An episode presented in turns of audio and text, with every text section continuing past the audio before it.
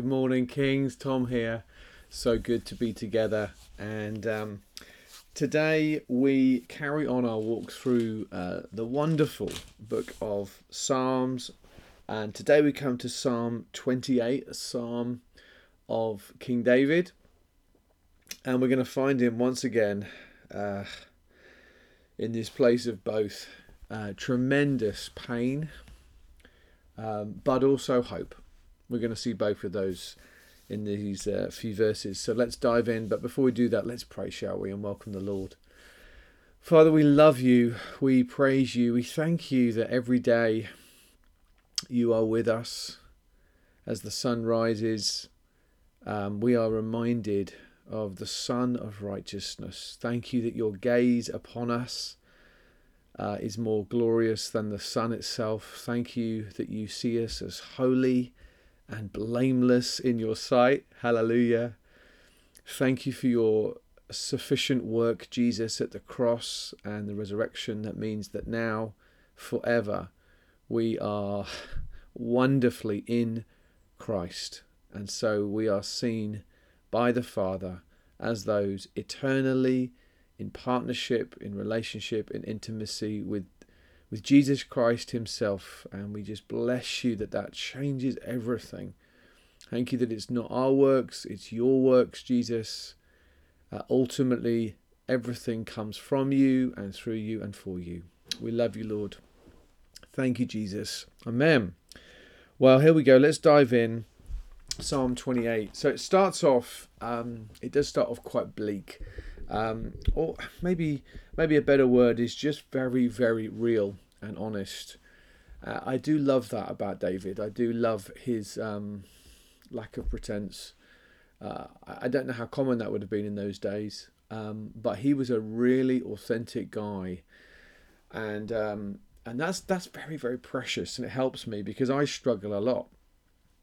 I uh, you know Lloyd Jones famously said uh, that when you become a Christian, you you become two people, and you still have the old self that is beset with fears and anxieties and depression and sadness and lusts of the flesh, but you also have the new person, uh, made new in Christ, and forever now the the, the the sort of dynamic of those two people in you is is what we are going to be dealing with until uh, Christ takes us home or he returns.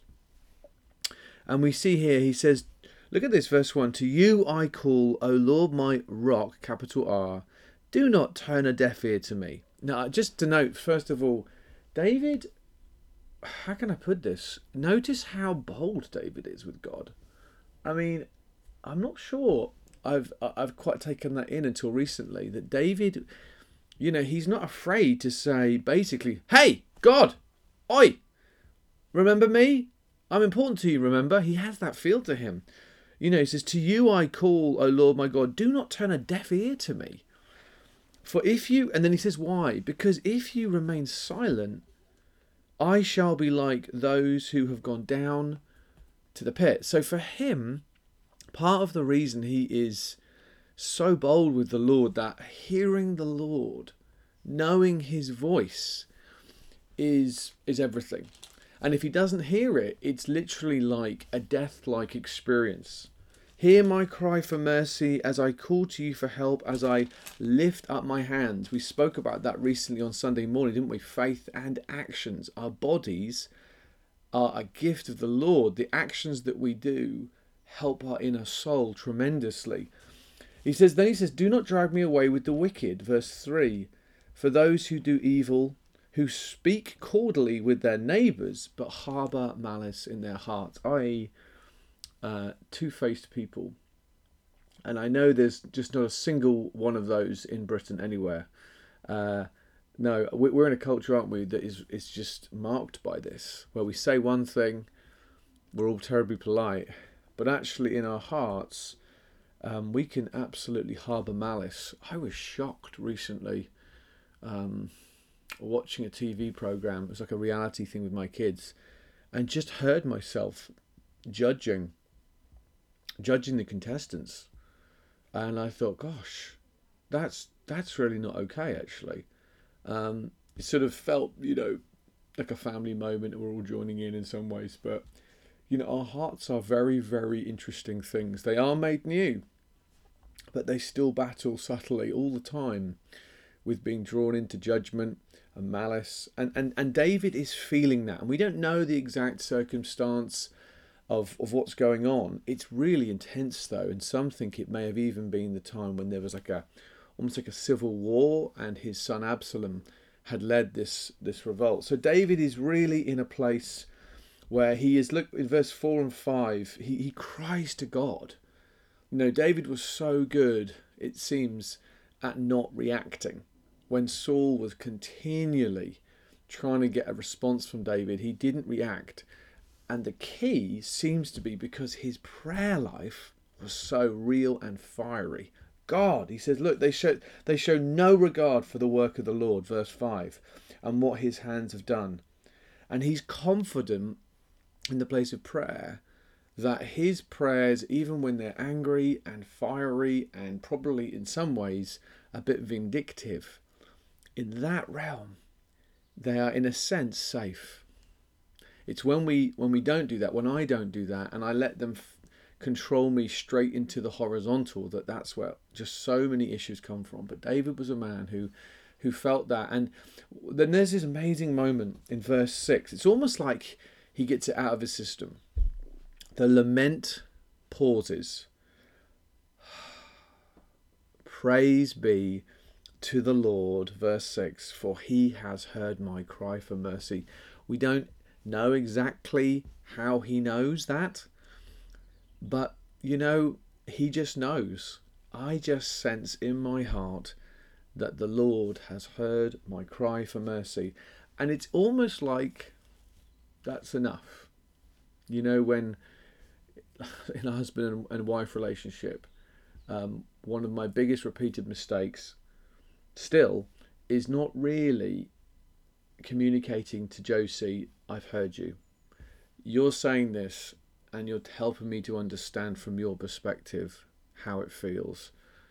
And um, I still am plotting often my, my reply while she's still talking.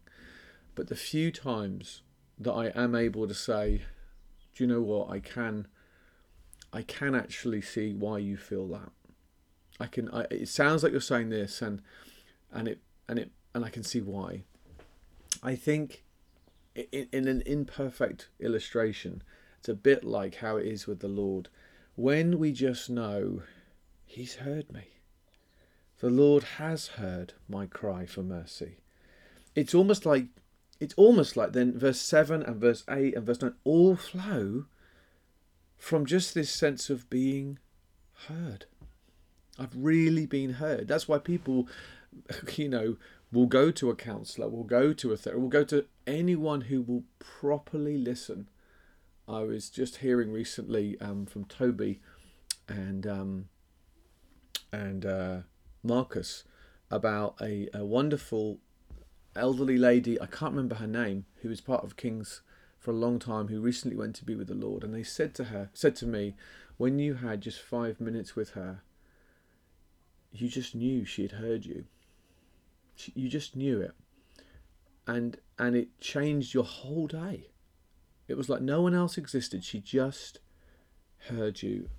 And friends, this is the King that we have. This is the King that it says in verse nine. He says, "I am His inheritance. He's my shepherd, and He will carry me forever." The one who listens to us, who shepherds us, who carries us, yes, does allow us to go through the trials that David was going through. But notice that we often we don't know exactly the, the exact nature of, of David's trials, and that's deliberate. God, in His sovereign wisdom, has allowed that so that we can put ourselves into into these verses and, and find profound comfort. And the Lord, my dear friends, this morning, He is your strength and He is your shield. And your heart can trust in Him, and you will be helped. And so our hearts will leap for joy, and we will, even as it says here, give thanks to Him in song. Thank you, Lord. I will stop. I don't want to uh, break the camera with my voice. But we see the logic of the Psalms here takes us deep into the pain, but then deep into the presence of the shepherd who hears us perfectly. Let's pray, shall we? Father, we thank you that you hear us like no one else. You're never in a hurry. You're never trying to rush us on. Oh Lord, today I pray we would know like David, He has heard my cry for mercy. Thank you, Lord, that you are unshockable. Thank you, Lord, that you are the most tender person who's ever lived, and yet you are unshockable. We can bring our pain, our disappointment, our anger, our frustration, at whatever it is that is currently in our lives, and we can bring it to you knowing that just just simply knowing that we've been heard changes everything. We are a heard people. We have the voice, or rather, we have the ear of God. Thank you, Lord. Amen. Bless you, dear family. Have a wonderful, wonderful day, and look forward to seeing you soon.